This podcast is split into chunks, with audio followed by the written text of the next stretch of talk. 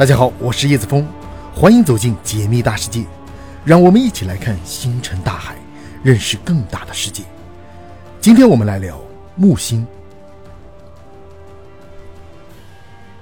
今年二月份的傍晚，太阳刚刚落下去不久，天空的西南方向就出现了两颗非常明亮的星星，它们两个似乎在追赶着已经落山的太阳，在夜幕完全降临后不久，就落到地平线以下了。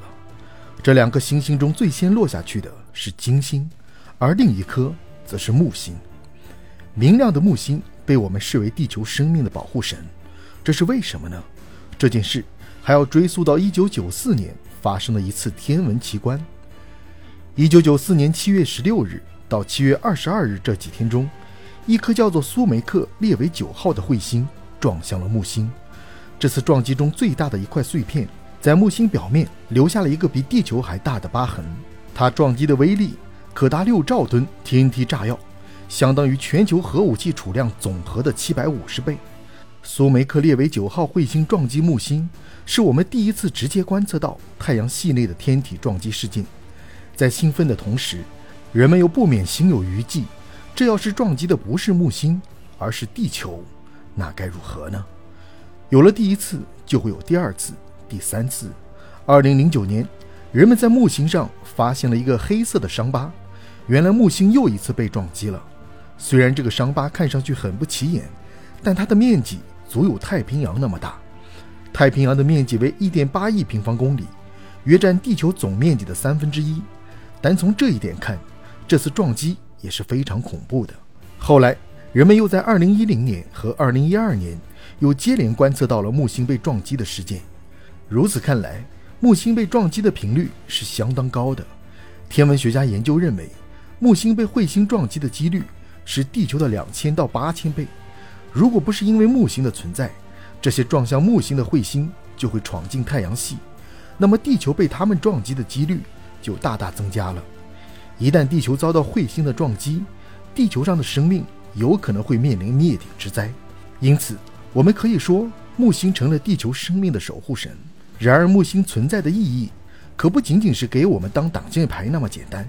那么，木星在太阳系中还有什么意义呢？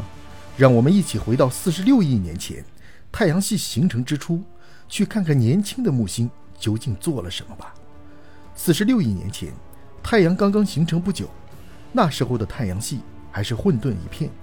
在距离太阳大约五点二五亿公里之处，太阳系中的第一个行星形成了，它就是木星。这时候的木星在太阳引力作用下，开始朝着太阳缓慢地移动。它在靠近太阳的同时，也在吃掉了所经之处轨道上的气体盘物质。木星一边吃着轨道附近的气体盘物质，一边向太阳缓慢靠近着。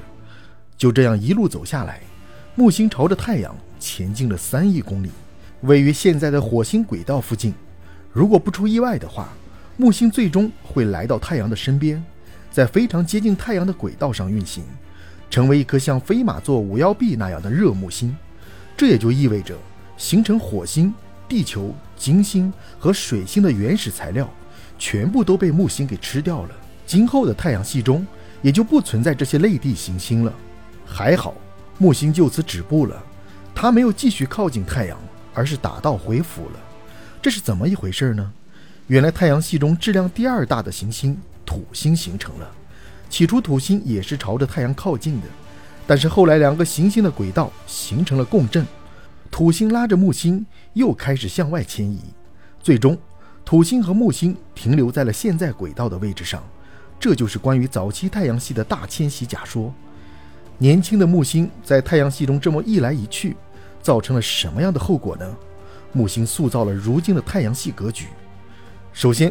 木星最远移到了火星轨道附近，它抢走了形成火星的大部分原材料，造成了火星的质量只有地球的九分之一。其次，木星的一去一回，两次经过了现在小行星带的位置，这一位置的物质不是被木星吞掉了，就是被木星的引力给弹射了出去。于是，正在这一地带猥琐发育的古神星的大行星演化之路最终烂尾了，在木星的干扰下。这一地带最终沦为了太阳系的乱石岗小行星带。第三点，在木星的强力干扰下，太阳系中没能形成一个质量巨大的超级地球，而是最终分成了四个类地行星。如果最初没有木星的干扰，太阳系中可能会形成一个四倍地球质量的超级地球。那现在会是什么样的情景呢？我们会出现在这个超级地球上吗？根据大迁徙假说的解释，木星是太阳系如今格局的塑造者。如果没有木星，今天的太阳系完全有可能是另外一个样子。从这一点上说，木星造就了地球，也间接的造就了地球上的生命。